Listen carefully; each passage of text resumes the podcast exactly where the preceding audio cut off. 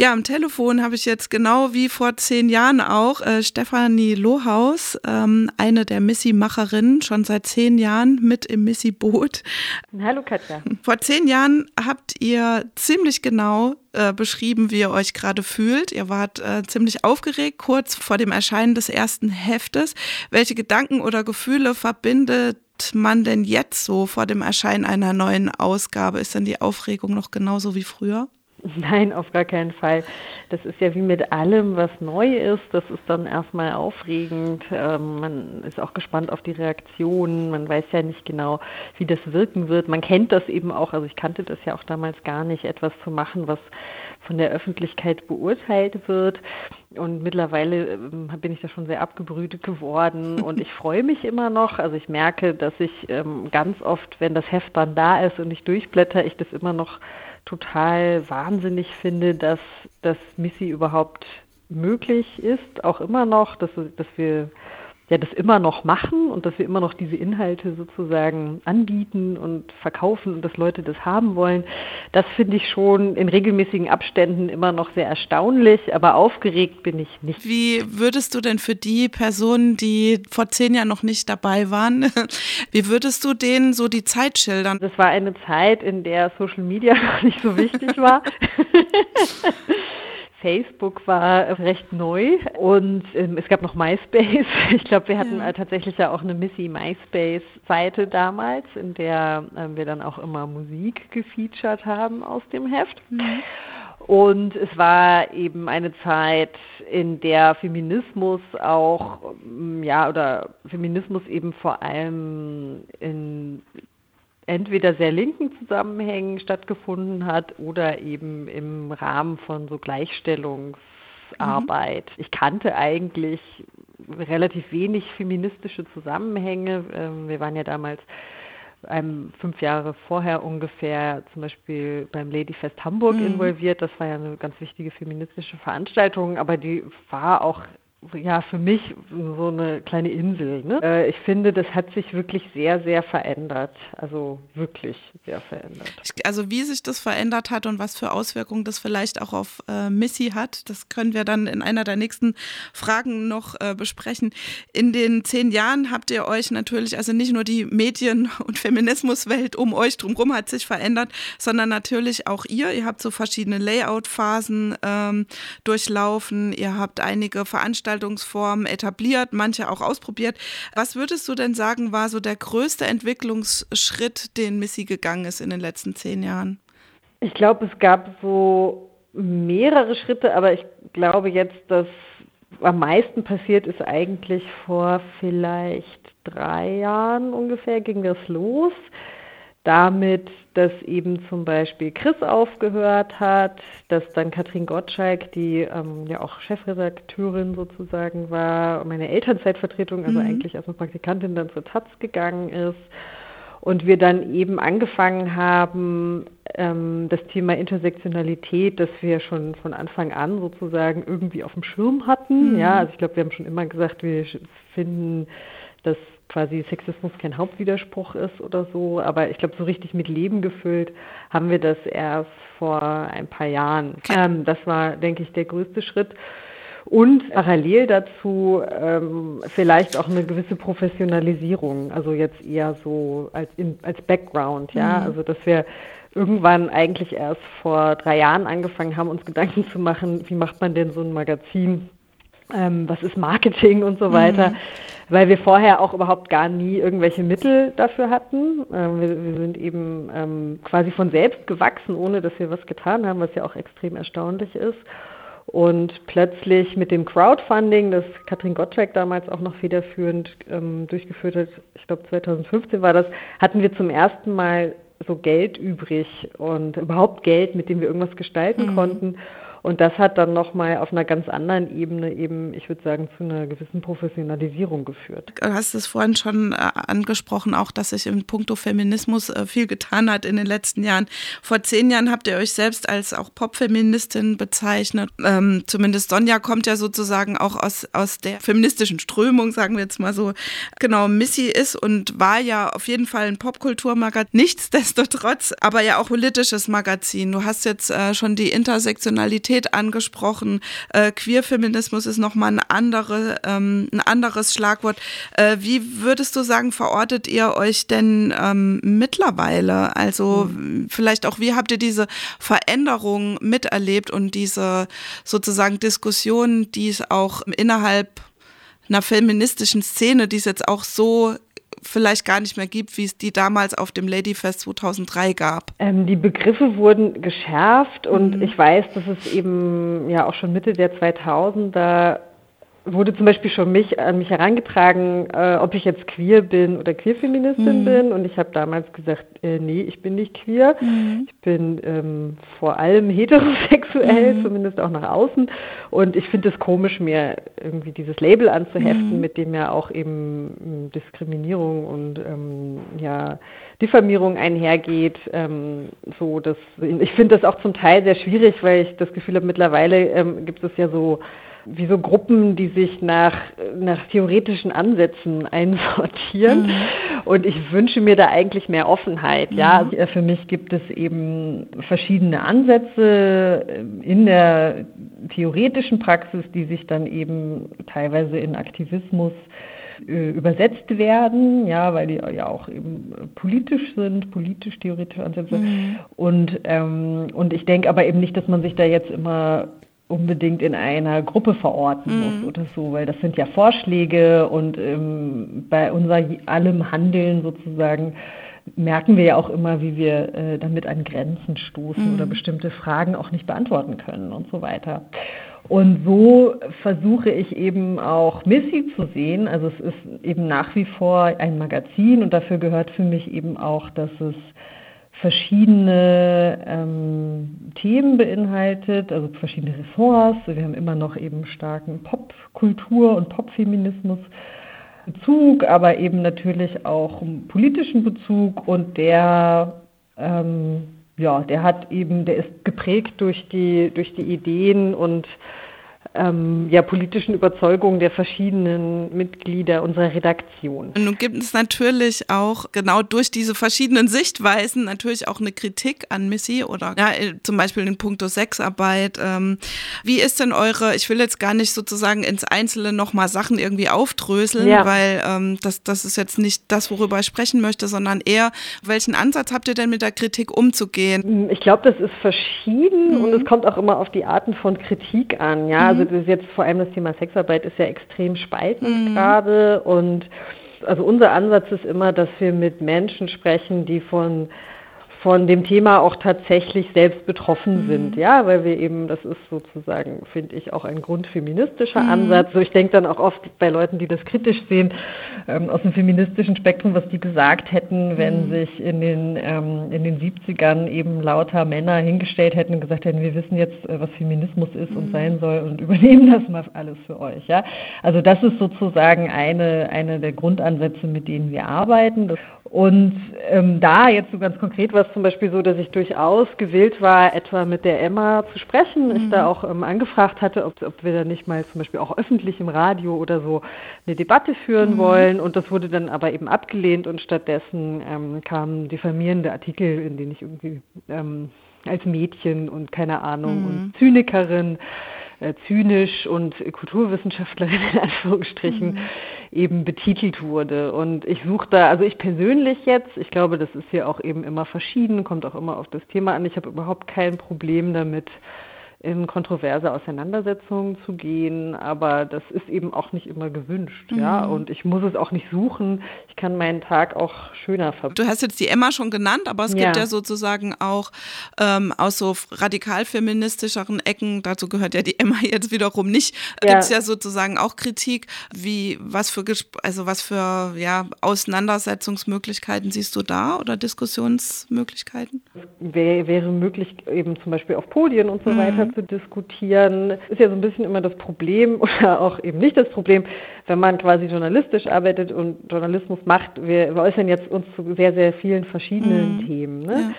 Es ist halt eines von vielen sozusagen mhm. und ich verfolge jetzt nicht den Ansatz, dass ich jetzt die ganze Zeit mich in Auseinandersetzungen mhm. mit Menschen anderer Meinung begebe. Ja? Ähm, ich merke eben, also diese Diskrepanz gibt es einfach und wir haben da eben unser, The unser Themenfeld mhm. und eben, wenn man sich, wenn man uns einladen möchte oder so zu einer Podiumsdiskussion, dann kommen wir auch gerne und legen das mhm. da, aber das ist auch bisher noch nie passiert. Schwierig, weil das ist ja so unglaublich ähm, polemisiert, ja. das Thema. Ja, also ich finde ähm, jetzt wieso, also es ist ja leider so, dass das mit immer mehr Themen passiert, mhm. habe ich den Eindruck, dass das so eben so völlig ideologisiert wird. Ähm, bin halt eben überrascht über diese, für mich ist die Haltung, die ich zu diesem Thema habe, also mhm. dass Sexarbeit eben zu trennen ist von Gewalt und dass Gewalt in der Sexarbeit aber auch ein wahnsinnig wichtiges Thema mhm. ist. Ja, also das ähm, schließt sich ja nicht aus sozusagen und dass da ultra viel Scheiße passiert und Gewalt. Mhm. Ähm, aber eben dieser Ansatz sozusagen, ähm, das zu trennen, den fand ich für mich schon immer logisch und mhm. nachvollziehbar. Ja, genau. ja. Und, ähm, und was soll ich dazu sagen, ja? ja. Also, nee, also ich finde ja sozusagen, mir ging es jetzt auch gar nicht konkret ja. um dieses Thema, sondern zu sagen, so macht man, also mich, ich finde das auch äh, quasi äh, schwierig oder schade oder bedauerlich sozusagen, dass durch diese Vielfalt, die Feminismus heute auch sein kann, ne, ja. dass dann aber innerhalb des Feminismus oder feministischen Kreisen oder wie auch immer Diskussionen geführt werden oder halt auch eben nicht offen geführt werden, sondern sich dann eher so über Kommentare und so weiter ja. äh, hochschaukeln. Das finde ich irgendwie schade und wünsche mir da auch ein bisschen mehr so solidarisches äh, Tun irgendwie. Ähm, ja, aber andererseits ähm, merke ich auch, ähm, das ist jetzt sozusagen meine Perspektive auch, auch aus auch lange schon aktiv sein, sozusagen, dass es ähm, tatsächlich jetzt auch einfach ähm, Menschen gibt, die sich jetzt wieder neu mit dem Thema befassen und die ja auch erstmal ihren Standpunkt finden müssen. Und das ist ähm, leider vielleicht auch so ein bisschen das, das Problem, obwohl es eigentlich was Positives ist am Feminismus, dass du äh, quasi als Einzelperson dich erstmal selbst reflektieren musst und dann sozusagen jetzt nicht sagen kannst, ach na ja, das haben ja eben die Katja und die Steffi schon zehn Jahre früher gewusst. Ja. Dann können wir das jetzt auch annehmen, sondern dass die das auch für sich in der Zeit heute halt einfach auch nochmal festmachen müssen. Kommen wir mal von der Kritik weg. Also ihr habt ja zehn Jahre sozusagen auch geschafft. Du hast am Anfang schon gesagt, dass das, dass du dich darüber immer auch wieder freust, dass ihr noch da seid. Und das finde ich ist auf jeden Fall auch, finde ich auch toll, dass es so ist. Von Anfang an, das habt ihr auch in dem Interview von damals gesagt, äh, war das euer Anliegen, Missy so auf finanzielle, solide Füße zu stellen. Ähm, wie ist denn da jetzt ähm, bei euch momentan die Situation? Es changiert. Also ja. es ist, äh, es ist äh, definitiv solider als ähm, fünf Jahren, würde mhm. ich sagen. Also weil wir wirklich mittlerweile auch recht viele Abos haben mhm. und, und auch ähm, erstaunlicherweise eben zum Beispiel unsere Anzeigeneinnahmen konstant bleiben, also mhm. im Vergleich zu allen möglichen anderen Magazinen. Gleichzeitig ist es aber so, dass ich denke, dass man einfach nicht damit rechnen kann, dass man mit feministischem Publizieren Geld verdienen mhm. kann oder auch überhaupt nur ein ja, angemessenes Auskommen erreichen kann. Mhm. Also es ist schon immer noch so, dass hier niemand ordentlich bezahlt wird, mhm. aber immerhin wird jemand bezahlt. Ne? also nur du kannst es überhaupt nicht, also es ist auch schlechter als bei der Taz sozusagen, mhm. wenn man das jetzt mal als Gradmesser ähm, heranzieht. Und ich glaube eben, und das ist sozusagen auch mein, mein Versuch oder meine Strategie, dass ich denke, es muss immer eine ja, ideelle Unterstützung geben, mhm. also auch eben sowas wie, wie Crowdfunding oder, oder ein Fördermittel oder so, mhm. ja, der eben das ausgleicht was quasi kommerziell nicht reingetragen nicht, werden nicht kann. Reingetragen ja, ja. werden kann. Mhm. Ich habe getroffen Andy Zeisler vom Bitch Magazine mhm. vor, vor ein paar Wochen. Die hat ja dieses Buch rausgegeben, We Were Feminist Once, und ich habe äh, da die Lesung moderiert. Und das fand ich hochinteressant, weil die eigentlich auch an so einem Punkt an dem ich eben auch immer wieder bin. Also alle einmal im Jahr will ich alles hinschmeißen mhm. und aufhören, weil ich denke, ich bin jetzt 40 und das kann nicht sein, dass ich eben verdiene wie eine 25-Jährige. Mhm. Und, und die hat aber eben zum Beispiel äh, gesagt, dass sie mit dieser Funding-Strategie, auf die Bitch mittlerweile ähm, zu 100 Prozent eigentlich basiert, ähm, sich mittlerweile 15 bezahlte Stellen leisten oh, können. Oh, wow, ja? okay. Ja, und, ja. und ich glaube, das müssen wir noch stärker auch in den Mittelpunkt rücken. Mm. Also, dass es eben ganz klar ist, feministischer, unabhängiger feministischer mm. Journalismus finanziert sich nicht. Also auch wenn, glaube ich, Menschen uns als wahnsinnig riesig mittlerweile wahrnehmen. Mhm. Ähm, was wir zum Beispiel im Vergleich zu Specs mittlerweile tatsächlich auch sind, mhm. dann heißt das aber eben immer noch nicht, dass das ähm, ein finanzielles Auskommen mhm. ermöglicht, das, das eben ja, irgendwie den, das, den Lebensunterhalt tatsächlich. Und wie sieht jetzt dein beruflicher Alltag so aus? Ja, also ich stecke tatsächlich, würde ich sagen, so 30 Stunden die Woche in Missy. Wow, krass. Und dann nochmal 10 ungefähr in Vorträge, mhm. ähm, oder so Artikel oder Radiobeiträge für andere Medien. Mhm. Ich mache schon richtig Missy die meiste Zeit. Ich habe ja eben noch zwei Kinder, auch eine, mhm. eine, kleine Tochter. Das ist auch eine große Veränderung. Mhm. Also sowohl Sonja als auch ich und ähm, Chris jetzt ja auch im mhm. letzten Jahr. Äh, wir haben eben alle Kinder bekommen. Also hier und das führt natürlich aber auch äh, zu einem ganz anderen Druck. Also mhm. früher habe ich, hab ich noch viel mehr für Missy gearbeitet. Mhm. Also da habe ich, glaube ich, 50 Stunden die Woche gearbeitet. Mhm. Ich hing jeden Tag bis um 10 im Büro so ungefähr mhm. ähm, und habe aber auch viel gemütlicher gearbeitet. Mittlerweile ist das zum Teil, also mache ich eigentlich das, was ich früher in den 50 Stunden gemacht habe, auch einfach in 30 mhm. Stunden. Wir haben damals in dem Interview über das Thema Frauen und Musik gesprochen. Nun würde mich interessieren, wie deine Einschätzung ist. Was ist denn in den letzten Jahren äh, sozusagen passiert in dem Thema und was vielleicht hat die Missy da auch mit Positives bewirkt und was hat sie auch nicht ändern können?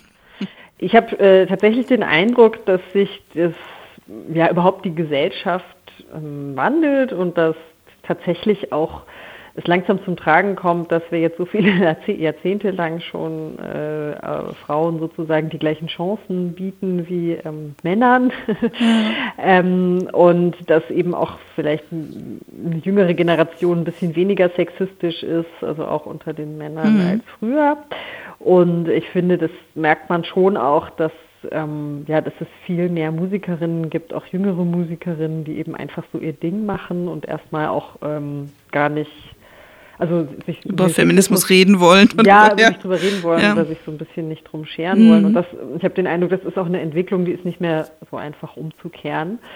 Gleichzeitig gibt es natürlich eben nach wie vor super viel Sexismus, ähm, äh, weil das ja auch eben immer Personen sind sozusagen, die das ausüben und die mhm. verändern sich nicht alle. Ne? Also es gibt immer wieder diese Debatten, wo man dann auch zum Teil überrascht ist, weil das dann auch eben ne, jüngere Typen sind sozusagen, die sich irgendwie auslassen und dann äh, immer noch glauben, Frauen und Technik oder Frauen und Techniks mhm. würde eben nicht zusammenpassen. Bei Kate Nash, die ähm, die sich ja auch äh, wahnsinnig aufgeregt hat, wie vor allem eben auch junge Frauen dann äh, behandelt werden. Und ich glaube, das, ähm, ja, das, das gibt es natürlich eben nach wie vor, das verschwindet natürlich nicht von einem Tag auf den anderen. So. Ich finde zum Beispiel die Specs jetzt mal als Medium, äh, das, auf das wir auch am Anfang explizit ja Bezug genommen haben, mhm. wo wir gesagt haben, eben das ist alles Jungstalk und so weiter, wenn man sich die mal anschaut, wie die sich entwickelt haben, dann gibt es da sehr viele Autorinnen mhm. auch mhm. und auch ähm, ja sehr viele Themen werden sehr viele Musikerinnen gefeatured, auch queere Themen und so weiter und auch alles ähm, auf eine interessante Art und Weise und auch nicht sexistisch. Mhm. So. Und finde ich schon interessant. Ähm, was, ähm, was mich noch oder was, was mich sozusagen mit der Missy als langjährige Leserin beschäftigt, ich habe immer mal so eine Phase, wo ich das Heft nicht wo ich lese, weil ich das Gefühl habe, auch mit dem Älterwerden vielleicht sozusagen habe ich dann manchmal nicht den äh, sozusagen den Zugang. Andererseits ist es so, dass dann doch immer mal auch wieder Themen kommen. Also ich möchte jetzt nicht behaupten, dass Missy mir jetzt zu jung geworden ist oder so, aber trotzdem würde es mich interessieren, also wie ihr damit damit umgeht, weil ihr seid zwar noch mal auch äh, nicht alle, aber du auf jeden Fall ein paar Jahre jünger als ich. Eure Redaktion, da gibt es, glaube ich, viele Frauen, die dann noch mal explizit auch wieder wesentlich jünger sind. Aber wie geht ihr mit diesem Älterwerden-Thema. Um? Also ihr habt ja manchmal auch so intergenerative Beiträge oder so, das gibt es ja auch. Aber ja, vielleicht kannst du dazu noch was sagen. Ja. Ja, das ist auf jeden Fall komplizierter geworden. Ne? Als wir das angefangen haben, ähm, waren wir alle zwischen 29 und 34. Und ähm, mittlerweile ist die Spannbreite von den Mitgliedern hier in der Redaktion äh, zwischen 24 und 45. Mhm. Unsere Artdirektorin wird sogar 50 dieses Jahr. Mhm. Ich werde 40 dieses Jahr tatsächlich ja auch. Und ähm, das macht schon einen Unterschied und ich wir versuchen sozusagen, dass eben, dass, dass wir allen gerecht werden, mhm. ja, also dass wir dieser Spannbreite auch gerecht werden, also dass dass alle ähm, ihren Anteil irgendwie im Heft haben. Aber vor allem an der Sprache, finde ich, merkt mhm. man es immer wieder, weil es wird dann ja zum Teil immer gesagt, die Sprache sei akademisch oder eben unverständlich. Ich habe ganz oft das Gefühl, das ist gar, hat gar nichts mit akademisch zu tun, sondern es geht eben eher um bestimmte, ich sag mal so Szenelingo, mhm, ne? Ja. So von Szenen, in denen ich mich eben auch nicht mehr bewege, weil ich 15 Jahre älter bin. Mhm. Und ja, das, das merke ich dann schon, dass ich dann manchmal so hinter den Texten hinterher redigiere und, und oder zum Beispiel einfach äh, bestimmte Anglizismen, ne? Mhm. so, obwohl ich selber äh, sehr, sehr, gut Englisch spreche und das auch immer alles verstehe sozusagen, finde ich das dann albern. Warum wird das Wort, für das es einen, einen perfekten deutschen Gegenpart gibt, eben äh, auf Englisch geschrieben und ich glaube, das ist wirklich eben dann tatsächlich was äh, generationelles, ja. Und bei den Themen, ich meine, das ist ja immer, was beschäftigt uns gerade, ne? Mhm. Also eben, ich habe ja schon gesagt, viele ähm, haben Kinder bekommen, dann müssen wir aber auch gucken, dass wir jetzt nicht die ganze Zeit irgendwie so Elternthemen bringen mhm. oder so. Wir sind jetzt auch nicht Nido, aber gleichzeitig ist es eben das, was was viele Interesse auch damit einhergeht, ist ja, ich habe einfach keine Zeit mehr, Kultur zu konsumieren. So, gleichzeitig wollen wir natürlich auch, ähm, aber das ja behalten, ist ja auch wichtig. Und wenn ich dann die Texte lese, denke ich oft, ach, wie spannend, würde ich mir gern angucken, den Film, aber ach, dann war Ach, das kommt alles wieder. ja, ja, das kommt alles wieder eben. Ja. Was ich auch feststelle, ist, dass es sehr, sehr, sehr verschieden wahrgenommen wird. Also mhm. wir bekommen ja durchaus auch LeserInnen Feedback. Und es gibt zum Beispiel auch äh, sehr viel ältere LeserInnen mhm. als uns beide. Äh, und manche finden es ganz furchtbar und sagen, was soll dieser, das ist total narzisstischer ähm, Quatsch, immer diese mhm. Ich-Perspektive und was soll das? Und ich fühle mich da gar nicht wieder. Also wir haben sogar ein, eine Frau gesprochen, die meinte, sie versteht jetzt, wieso Menschen AfD wählen, wenn sie Missy gelesen okay. hat. Sie hätte gedacht, sie sei Feministin, also ja, so hm. sehr vernichtendes Feedback. Und dann gibt es aber eben auch ähm, äh, Menschen, die auch genauso alt sind, die Missy total super finden, hm. ja, und sagen, wie, ich, also ich dachte, Missy ist, hört sich so jung an, ist nichts für mich, ist ja doch was für mich so, ne? Hm. Ähm, ich glaube, so, so, so pauschal lässt sich das gar nicht ja, Kategorie. Aber spannend auf jeden Fall der Blick jetzt hinter, hinter eure Kulissen. Ähm, das, ich finde, das merkt man dem Heft auch an, dass es sozusagen diese, diese Altersvarianz und Szenenvarianz gibt. Nochmal zum Inhalt vielleicht. Was ist denn dein Lieblingsinhalt in eurem aktuellen Heft? Ihr habt ja ein, ein tolles Covergirl, äh, ja. auf jeden Fall. Aber gibt es ja. noch, noch was anderes, wo du sagst, das möchtest, Thema möchtest du den Hörerinnen und Hörern von Mrs. Pepsteins Welt ans Herz legen? Ja, also ich finde erstmal, dass diese dieses Heft wirklich extrem gut geworden mhm. ist. Das finde ich fast immer. Wenn ein Heft rauskommt, denke ich mir, Ach, ist aber super schön. Heft, ja. super. Aber dieses finde ich extrem super. Und ja, besonders ans Herz legen möchte ich unser Dossier ähm, natürlich mhm. ähm, zum Thema Antisemitismus mhm. und ähm, Feminismus. Und da haben wir wirklich uns sehr genau überlegt, was wir da machen möchten. Und ich finde, und das haben uns auch schon Antisemitismus-ExpertInnen bestätigt, dass wir da einen sehr besonderen Zugang zu gefunden haben. Mhm. Also auch für Leute, die sich schon mit dem Thema auskennen.